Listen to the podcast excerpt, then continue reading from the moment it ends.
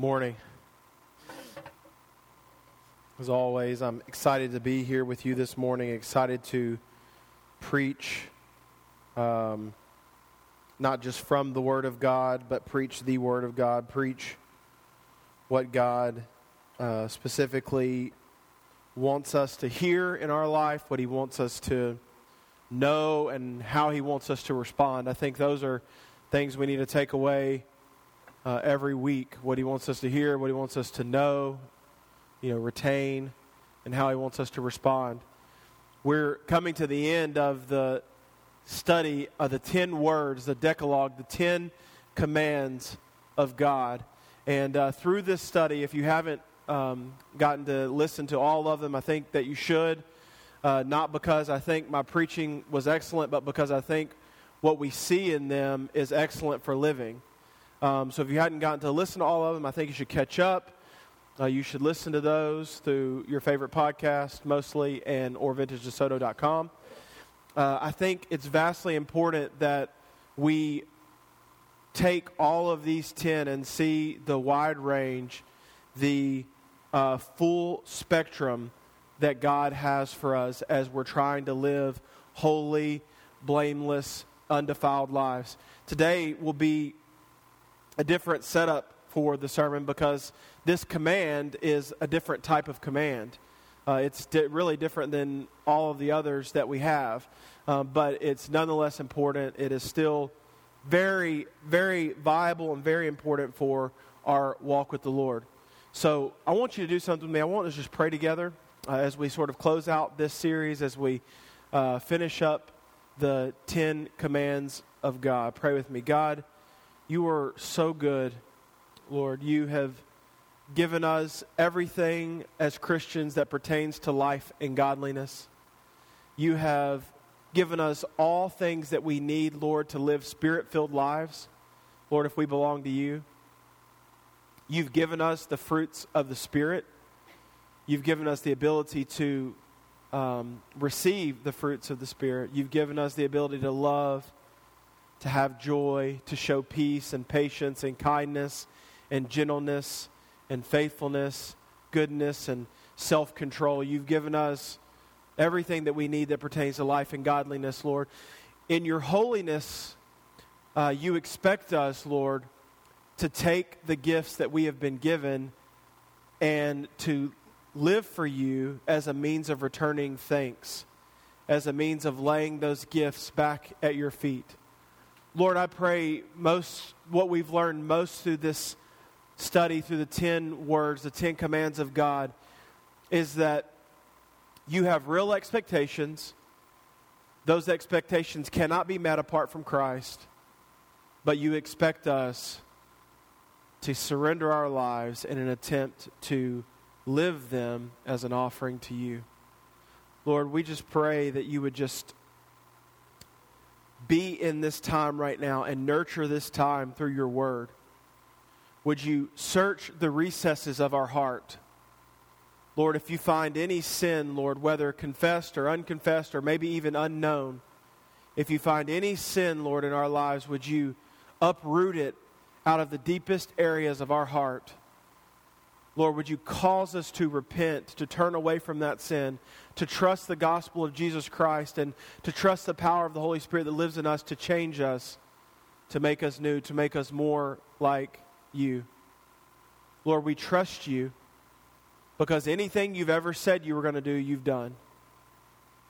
We trust you because of the work that you've done in us. And we trust you because you have not left us, nor have you ever forsaken us but you are renewing us day by day more so into the image of your Son, Jesus Christ. Lord, we praise you and we love you. We praise you for this day and we anticipate great things from your word. It's in the name of Jesus we pray. Amen. A journey of deliverance. We're coming to the end of the study of the Ten Commands of God, and we're going to finish our tenth command with a look into the joy of contentment from Exodus 20. 17. Today we'll wrap up our 10 sermon mini series on the, the 10 words of God. Through it we have we have seen many things. First, we have seen that each command is not only demanding a physical action, but also proper motives behind that action. It's not just do not commit adultery, but it is that my heart may be pure and undefiled and surrendered to the Lord, so that even the thoughts of my heart, the thoughts of my mind, will not go against the Word of God. It's not, it's not just do not murder. It's not just do not commit the physical act of murder. It's that my heart and my life would be so entrenched in the Word of God, in prayer, in Christian community, in love for my neighbor, in love for the glory of the Lord, that my anger will not have control over me, that hate will not have control over me. It's not just that our physical actions um, our, mo- model Christianity, but also that our internal, our spiritual, our thought life. And this is really what our, the 10th command is covering, is making sure that we understand today that each command is not just demanding a physical reaction, but or a physical action, but also proper motives behind uh, each action. Through the rule of categories, we have seen that each command directly represents the direct context of that command do not murder. That means do not kill somebody in an unlawful and unjust way. But it also represents uh, a, excuse me, a range of categories of that sin, like I just alluded to a minute ago. Hate falls under the category of murder ang- ex- ex- extreme anger, uncontrollable anger falls under the category of murder. Lust falls under the category of adultery. The rule of categories tells us that it's not just the initial sin that is mentioned in the Ten Commands or the initial command that is mentioned in the Ten Commands, but also there is a need to see what all that, what uh, category, what categories that command covers. We've also learned that there are really two tables of the Ten Commandments, right? The first four commands uh, are the first table of the Ten Commands. And what that does is it shows us how we respond to the Lord, how we worship Him, how we put no other gods before Him, how we love Him and follow Him in, in a right way. The first four commands, the first table of the Ten Commandments, tell us how we love the Lord our God with our heart, heart, soul, and strength. And then the second table of the Ten Commandments tells us how we love our neighbor as ourselves. In doing in seeing the Ten Commands as this well rounded rule of categories, two table type things, what we do is we see that God, how God is telling us that the whole law and the prophets are written, are, are summed up in these two things. Love the Lord your God with all your heart, soul, and strength, and love your neighbor as yourself. Today we will see one more truth of the Ten Commands of God, and it's found in the tenth command. You shall not covet. You shall not covet. Now, I want to do our things really quickly before we get into it because this is the last time we will do them, and hopefully I won't forget them uh, like last time. But if you feel like you've got it, it's not necessarily to follow, not necessary to follow along with me. But if you want to follow along, that's fine. Number one, no other gods before me. Number two, do not no graven images, excuse me. Number three, watch your words. Number four, most believers get in their four door vehicle with their four wheels and they go to church gathering. Number five, honor your father and your mother. Number six, don't murder. Number seven, if two people are together and they decide to go apart and be with somebody else, that's adultery. Number eight, in a lot of countries, you can lose appendages for stealing. So you know, don't lose your pinky and your thumb. Uh, don't steal. Number nine, if you're saying one thing and everybody else is saying another, you're probably lying. Number 10, do not covet. Do not covet. The tenth command, you shall not covet. I, I handled that one a lot better than I did last week. I'm with very little practice. Sat in the mirror for like an hour. Just kidding. You shall not covet. The word covet is the Hebrew word that is translated hamad. It simply means to desire or to take pleasure in something. Now, the word hamad can be used in both a positive and a negative sense. It is used in Genesis to describe the way that the Lord looked at the trees that he had created. They were pleasant to his sight. In Psalm 19, God law, God's laws are said to be desired, to be desired more than gold. Psalm 68, that the Lord desires for his, his abode to be at Mount Zion. Or Song of Solomon is talks about the desire for the Hamad, the romantic love desire. Hamad is also used in a sense of coveting, and it's warned against throughout the Old Testament, throughout the New Testament, and especially in Proverbs and, and things of those areas where it covers sort of the commands, it covers wisdom uh, that we should follow. We see sort of this back and forth echoed in the New Testament. Uh, with one time, um, hamad, or, or, or, the same type of word, being used to describe a person's desire to be an elder in the church. And then in another time, it is used to describe a person's desire to sin. So, what conclusions can we draw about this word, this deep desire, this longing from what we see from Scripture and the other contexts that we have? The first is very important to remember as we move forward in studying what it means to not covet it, what it means to not covet.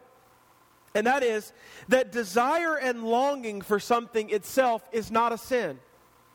Desire and longing for something itself is not a sin. As a matter of fact, desire and longing is something that God has instilled in us.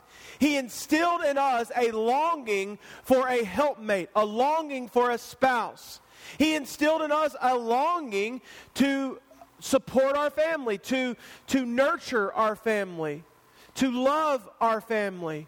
He has instilled several desires in us. So, having desires and having longing and pursuing those things are not in and of themselves bad. Working hard to get a promotion, having savings goals to get your children to college or for whatever reason that you might have, pursuing your longing to learn another language or an instrument, or to see any lofty goal that you might want to meet, to pursue after those things is not in and of itself bad. To pursue a friend or to pursue a mate, these things are not bad. These, as a matter of fact, can often, and for the Christian who is doing them properly, can most likely be positive desires. The pursuit of our desires is not the problem. Friends, I am convinced of this. If God gives us our desires, and then he says to do everything as unto the Lord, the pursuit is not the problem. That means that Christians should be the most driven people that you know.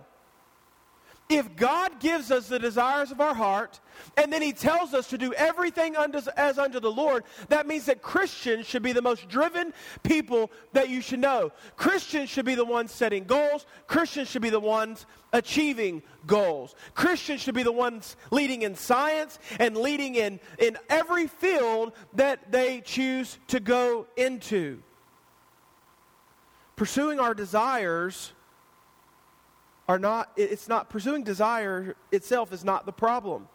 Being passionate and driven is not the problem. Coveting is the problem. Coveting is when our de- desires do two things we covet when our desires cause us to break the first command, and we covet when our desires cause us to break the second command. Coveting is when we let the pursuit of our desires surpass the sur- pursuit of the Lord, and we disobey the second command as that pesky command to love our neighbor as ourselves, and it just gets in the way. Coveting is, let, coveting is letting our desires rule us instead of them being in submission to the Lord. As a matter of fact, the command not to covet is sort of a really a, a gotcha command in the Ten Commandments. You know, I've said this a few times throughout the Ten Commandments, but throughout our study, it's like, you know, I, I'm going to be fine today. This is an easy, easy one. I'm relatively content, you know. I, I think I've got things under control. But the command to not covet is, is a gotcha command of the Ten Commands. Uh, you may have wondered why even the Lord would have used up all the good commands first. and why he didn't sort of save the best for last, as, as we've been told. I think each command has its merits, but the reason that coveting is the last is because it is a summation of the heart issues that cause us to break the first nine commands in the first place. If a person tried to say that they had all of their physical actions, they could keep all of the first nine commands, all of their physical actions were to the glory of the Lord, and the first nine commands didn't apply to them, you would have to stop on the tenth and really examine your life. Whereas all the other commands, the first nine, really heavily leaned on some need for action, coveting is really something that is mostly seen in our heart and in our intentions. As a matter of fact, if we see coveting manifest itself in the physical, it is typically seen as a catalyst for breaking the first nine commands.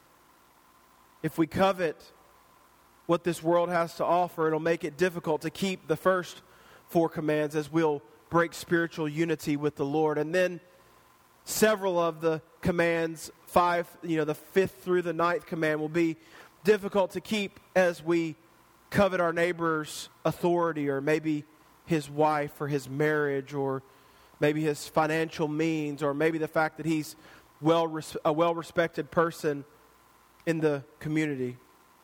Coveting is not the idea that we want something badly enough to pursue it. Coveting is longing for something God has not given you and may never give you. Accomplishing this pursuit by morally wrong planning, often taking morally wrong action to achieve a morally wrong longing.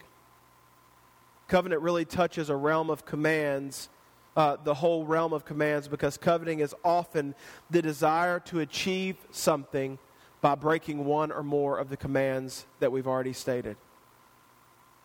I want to finish this Ten Command, uh, Ten Commandment series on a positive note. I'm going to sort of change the format. So today we will spend the last little bit of our time looking at how we keep the command not to covet. How we accomplish this command not to covet. I have four for you today. And I want you to take these, and hopefully, there will be some sort of ideas that we can follow and some practical steps also. The first, and it won't be the first time you've heard this if you've ever been in one of my sermons, but practice contentment. Practice contentment. The first way that we truly keep the command not to covet is practice contentment. The Westminster Shorter Catechism says the tenth commandment requireth full contentment with our own condition with a right and charitable frame of spirit toward our neighbor and all that is his. Contentment is an absolutely essential and key element of succeeding in the Christian walk. Contentment is simply being satisfied with what you have and how much you have of it, even if you knew that you would never have more or you would never have what your neighbor had. This applies to uh, mental or spiritual acumen. It applies to wealth, notoriety, or status. It applies to a range of things. It is simply being happy with what God has given you, and that is vastly important. Being happy with what God has given you, not under the condition that He may give you more, not under the condition that you want more or have dreams and hope, hopes and you expect those to be fulfilled, but being happy with what God has given you if nothing in your life changes from this point to the point that you die. Being happy with what God has given you. Contentment is vastly important because it puts our eyes on Jesus instead of what Jesus can do for us knowing that what God has given you is from Him and is for your good, and what God has withheld from you is from Him and is for your good, and what God has given others is not always for you to have also is truly a measure of contentment. The Bible says a lot about contentment. Luke 12, 15 says, Be on guard against all sorts of greed, or, or covetousness is used in another uh, uh, translation, but I don't want to say that too many times because it's really hard to say covetousness fast. So, so be on guard against all sorts of greed, for a man's life does not consist of abundance of possessions. Hebrews 13 5. Keep your lives free from the love of money and be content with what you have. He, uh, Matthew 6 25 discusses how your life is not built on what you eat or what you drink or about your body or what you wear. And then Matthew 6 32 goes into one of uh, the most commonly quoted verses ever. It says, for the pagans run after these things. Your Father knows what you need. And then it says, Seek first the kingdom of God and his righteousness. And then what? You know it? All of these things will be added unto you. Contentment says that your life is not built upon acquiring wealth, upon acquiring clothing, upon, upon acquiring physical things upon trying to get what your neighbor has or keeping up with your neighbor. Contentment says that what God has given you is enough for today and tomorrow and for forever. And that we're to seek first the kingdom of God and his righteousness. And if more will be added, it will be added because we're seeking Christ and not the things that he has to offer us. The pagans run after these things. Your Father knows what you need. Contentment says, This is not my pursuit. My Father knows what I need. I'm going to seek Christ. 1 Timothy 6 For godliness with contentment is great gain. We brought nothing into this world, and we take nothing away. The Proverbs discuss contentment in depth when on multiple occasions it said that it is better to have a little with integrity than a lot from selfish or ill gotten gains. After all, where your treasure is, there your heart is also. Are you practicing contentment? Are you satisfied with what God has given you or withheld from you? knowing that whatever it is was for his plans and for his purposes. Friends, you if if you consider yourself like I do, a reformed Christian, if you consider yourself one who trusts more in the sovereignty of God, it is hypocritical and sort of nonsensical for us to say, I trust in the sovereignty of God and live lives of discontent. Do you have deep longings for the things that you don't have, that you may want or you may or you may or may never get? Things that belong to others? Do those desires lead you to break the 10th commandment in order to attain them or even the first great command and the second great command? Christian, Christian. One of the most difficult things for you to reach. It is a work in progress for the rest of your life, is contentment. But it is one of the most important pursuits of the Christian life.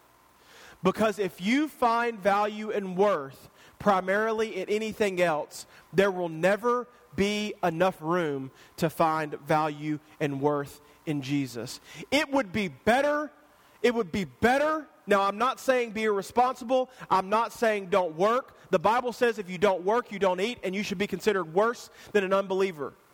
But I am saying this it would be better to be homeless and content than to have wealth and live a discontented life. We pursue contentment as one of the primary pursuits of the Christian life. The second thing is this we pursue integrity in all things. We pursue integrity in all things. We must be people who pursue integrity in all things in order to call ourselves blameless believers under the blood of Christ. This first starts before we even pursue a desire. I truly believe and have seen this in my own life that the more I am willing to be culpable in the small sins, the more I am willing to be so in the big ones. If I lie to you or someone I love about a small thing, it makes it easier to lie to someone I don't care about in the bigger. This goes back to our commands about, excuse me, lying and stealing.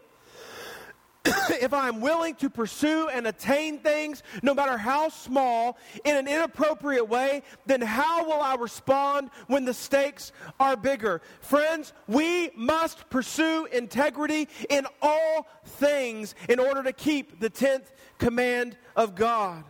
Honestly, it applies to all of the commands of God, but especially this command. If I'm willing to put other things before God and make idols when, I, when, I, uh, when life is good, what will I be willing to do when life is difficult?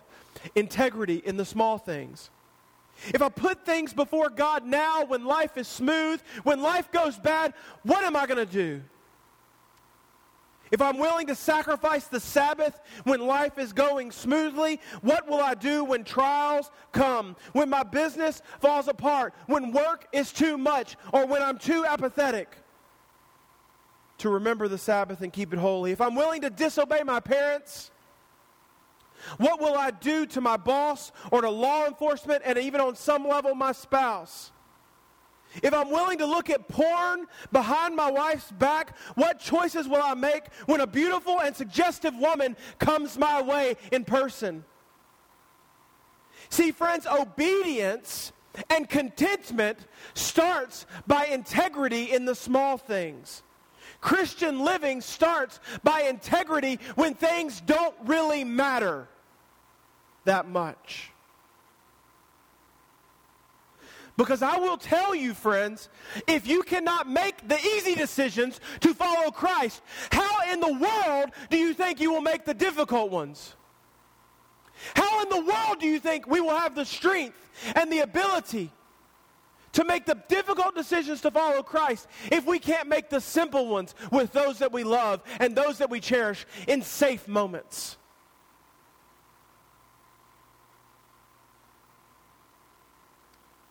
If you're willing to sacrifice a little in the easy times, you will certainly be willing to sacrifice a lot as times get more difficult.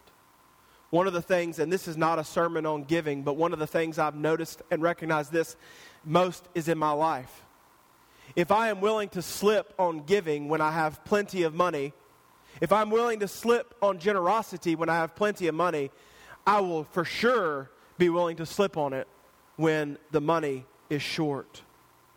We need to pursue integrity in all things. James 1 14 through 15 gives us a clear example of this. The Apostle James explained that each one is tempted when he, by his own evil desire, each one is tempted by, uh, excuse me, let's try again. Each one is tempted when by his own when by his own evil desire he is dragged away and enticed. Then after desire has conceived, it gives birth to sin, and sin, when it is full grown, gives birth to death. Evil desire gives birth to sin, and finally, death. James lays out the birth plan for death in your life. The birth plan to be discontented, to be a covetor, to be a law breaker. This is the image. This is the image that James is saying. Each person who is enticed by a prostitute and pulled away into the alley, when his enticement has been brought to full, he conceives sin. There is birth, there is life. And then that life, as it fully goes through that sin life, as it goes through the gestation period in your body, breeds death. Uh, it produces a death baby.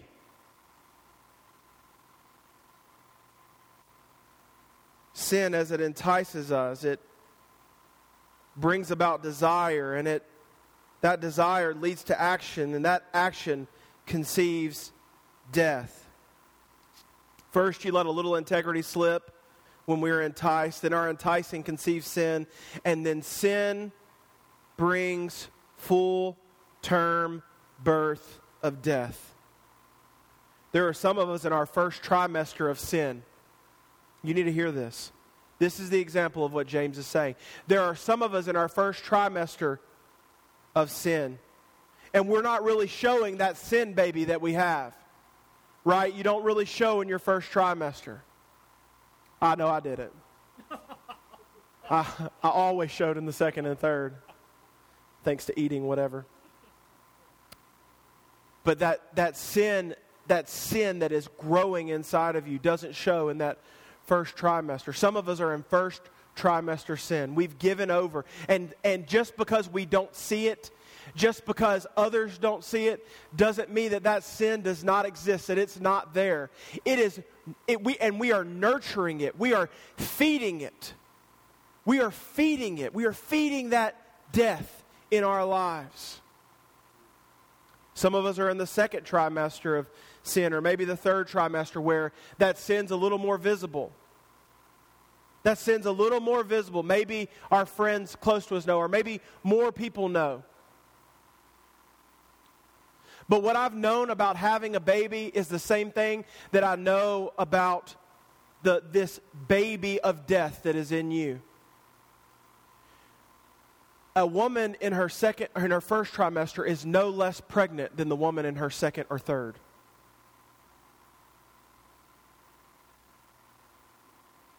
Do you understand that if your sin is hidden, it doesn't make you better than the person whose sin is visible? And if your sin is visible, it doesn't make you any more desperate than the person whose sin is hidden. Friends, I'm sorry for the imagery here, but you need to hear it. We need to abort the death baby in our life. And James gave James gave a model. He gave a plan of action for aborting this death that is growing in us. He said, "Submit to God later." In James 4:17, submit to God and resist the devil and he will flee from you. a little sin conceives death. And it doesn't matter, friends, if you're showing in order for us to know, for you to know that it's there. We need to start by placing integrity, friends, to get back to where we need to be, to get back to where we can keep these commands of God. We need to start by placing integrity on the little things in our lives, like spiritual disciplines, reading our Bible, praying, being a part of a church and active in a church sharing the gospel, memorizing scripture. We need to start by looking at what we intake through television or video games or music or social media or other things that we ingest from the internet. And it's not that those things in and of themselves are bad, but friends, if we took a, if we took a measure of what we intake, is our life more marked by intaking things of God, or is it more marked by intaking the things of this world? The reason that we talk about these things that we ingest is not because they're bad in and of themselves, it is because they are substituting, or they are in a substitute place for where God should be. Are we intaking things that are conceiving sin and death in our life, or things that are bringing us godliness, integrity, contentment. We must practice contentment and pursue integrity in all things we do. Number three, put down wrong desires. Put down wrong desires. The last command is an interesting command because it covers not only our actions, but our hearts desires. It rounds out the 10 commandments. And in order and in order to pursue holiness and Christ likeness, we too must examine our thoughts and our desires to see where iniquity is found. We must ask ourselves some questions and we must be honest with the answers. One of the questions we need to ask ourselves what do I want most in this world? What do I want most in this world? What do I believe would make me the most happy? What am I willing to do to get it? Is Christ enough to keep me content if I never attain this? Can I be happy for others when they do?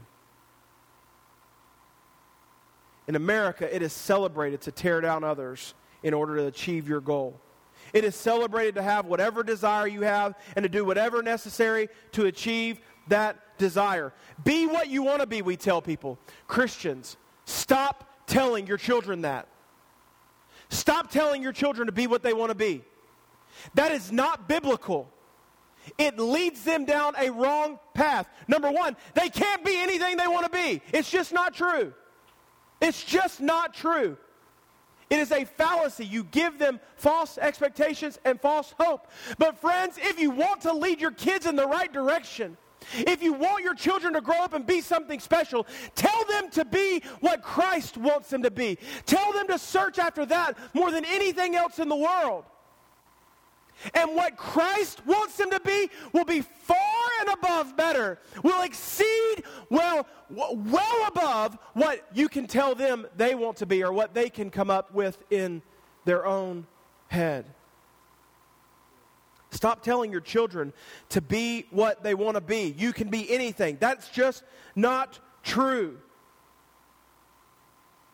As a Christian, it is not practical to tell somebody they can be anything and tell them they can be in Christ. They just, the two just don't work together. Now, it is possible that their goals and their dreams might align with what Christ has for them.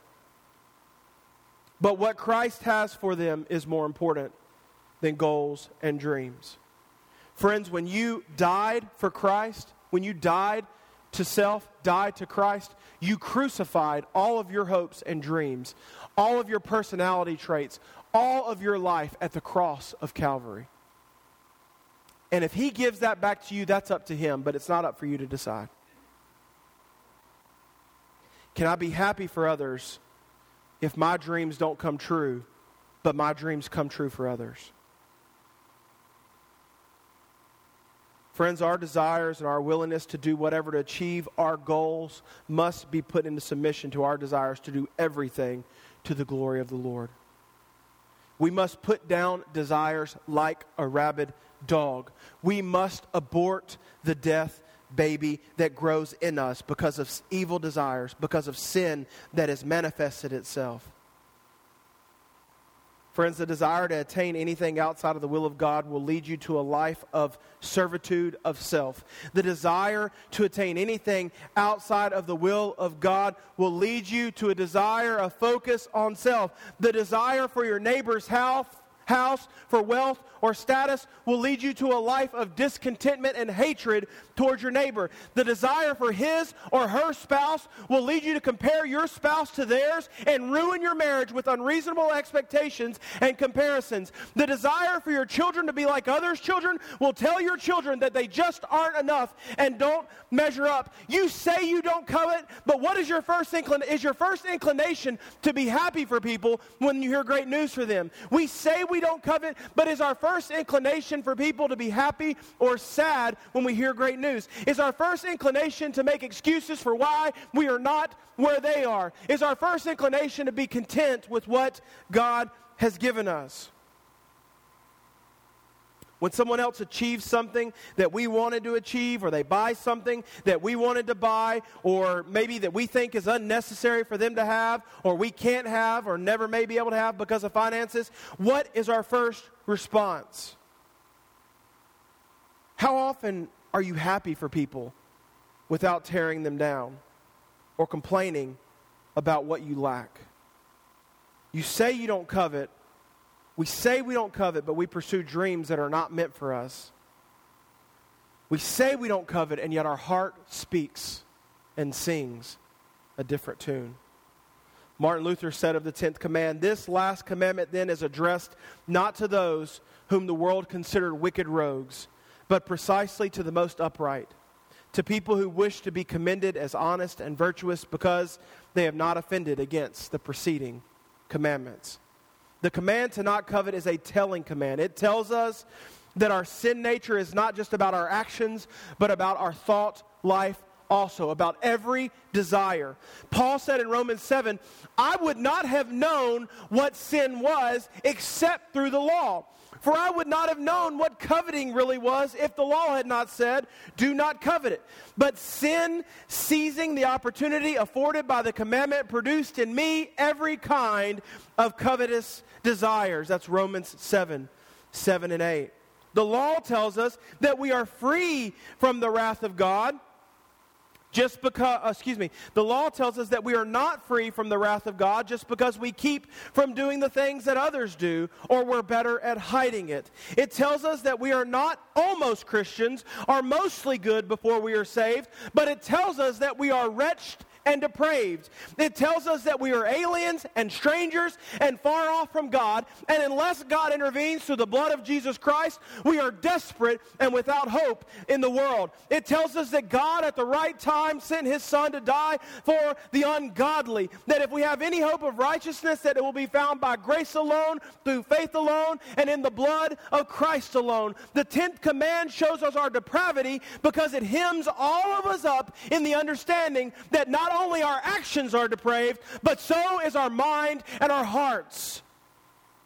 And the only way that our body and our minds are renewed is through Jesus, through the work of His Holy Spirit and sanctification.